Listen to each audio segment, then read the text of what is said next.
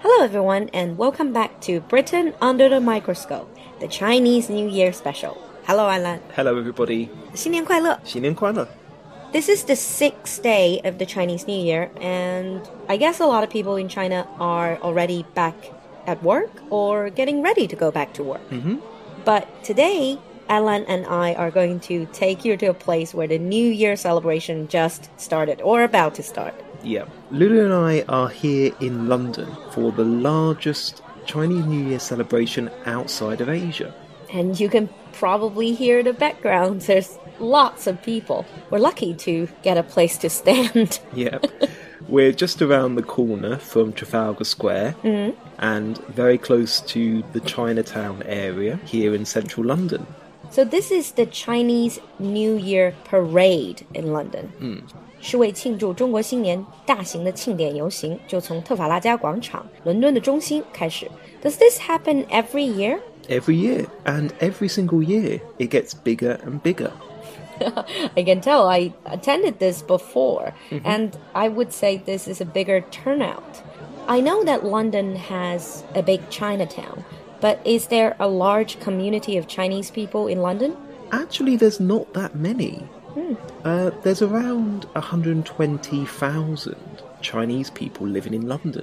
120,000. That's not that many. No, it's only about 1.5% of the population. Wow. But I guess a lot of people who are not Chinese are also interested in the huge celebration. Well, yeah, absolutely. We do have lots of people that come over from China as well. They come to take part in the parade. And it is February. I guess after Christmas and New Year, you pretty much have to wait till Easter. Yeah, it's a long time during the winter to go uh, without some sort of celebration.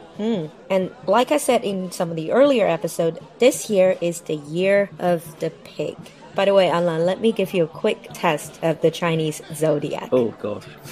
Let me try. This year is the year of the pig. Mm-hmm. Next year is the year of the rat. You also have ox, tiger, rabbit, dragon, and Snake, snake, yep. Horse, sheep, and oh, monkey. monkey. And there's one more, isn't there? Oh, there are two more rooster and dog. Okay. And then we're back to pig again. Yeah. Do people in the UK actually know about Chinese zodiac, or have they at least heard of it? Uh, many people have heard of it, and a lot of people will know what their year is. I guess it's one of those fun cultural bits that people just take in. Yeah. Okay, so I've got a few questions for you actually today, Lulu. Sure. In Chinese, you say guonian, don't you? Uh, yeah, What does that actually really mean? Like passing the year? Oh, that actually has a folklore attached to it. Oh, right. 一个民间传说. There was this mythical beast called Nian, so this was a monster. And it would eat villagers, especially children. So the villagers were trying to do all these sorts of things to scare the Nian away. Oh, that sounds a bit scary. Oh, yeah, it was scary, but then the smart villagers, they learned to use the color red and also loud noises to scare the monster away. So is that why you let off firecrackers? Yeah, exactly. So firecrackers and um, traditionally people like to wear red or very bright colors. They hand the red lanterns and all that. Okay, oh, that sounds really interesting. I've lived in Beijing for quite a few years, but there's still a few things I don't really know. Mm-hmm. For example, at the door, people put up a type of poster. Oh, that's called Spring Festival couplets. Couplets, uh, C O U P L E T S. Mm-hmm. 春联或者对联, that is just like poems for good luck. Okay. And you also have pictures of door gods. And have you noticed that on many doors there is a character of Fu or fortune? Oh, I know that one. That's the one you have to hang upside down. Oh, some isn't it? people do. You don't necessarily have to, but there is a tradition to say Fu Daola. Oh, okay. So fortune has arrived. Yes, or fortune is upside down. Okay. They use the same sound.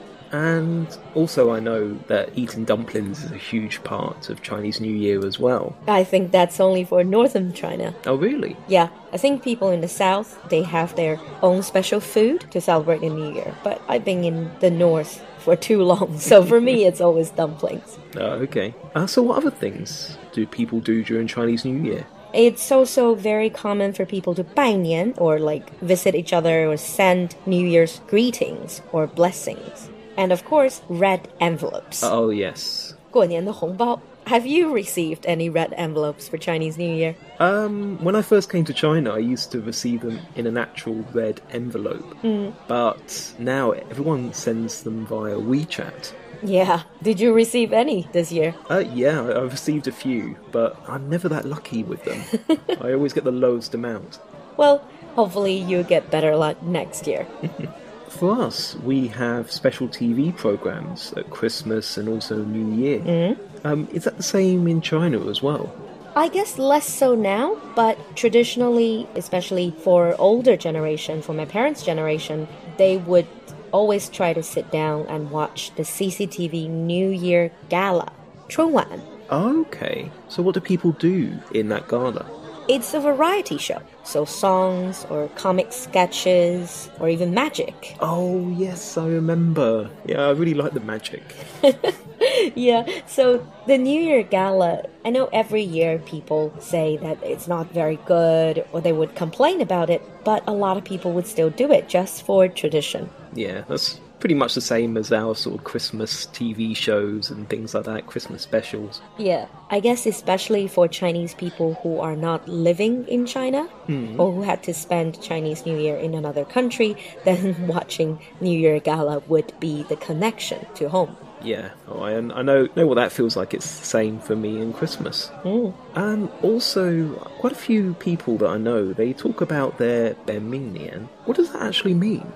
Your 本命年 is your zodiac year of birth. So for example, if you were born in the year of the pig, then every year of the pig would be your 本命年. That is kind of your unlucky year. Your unlucky year. Yeah. So you need to wear red things to repel the bad luck. For example, many people wear red underwear. Red underwear. So I guess you have to prepare many pairs of red underwear. But some other people will just wear red charms, Oh, I've seen those. The the bracelets. like the bracelets. 一个小的吉祥物或者一个小的护身符 to guard against the bad luck. Oh, that's in here they come. The parade's just coming past Ooh, now. yeah. Oh, they have uh, they have the dragon dance.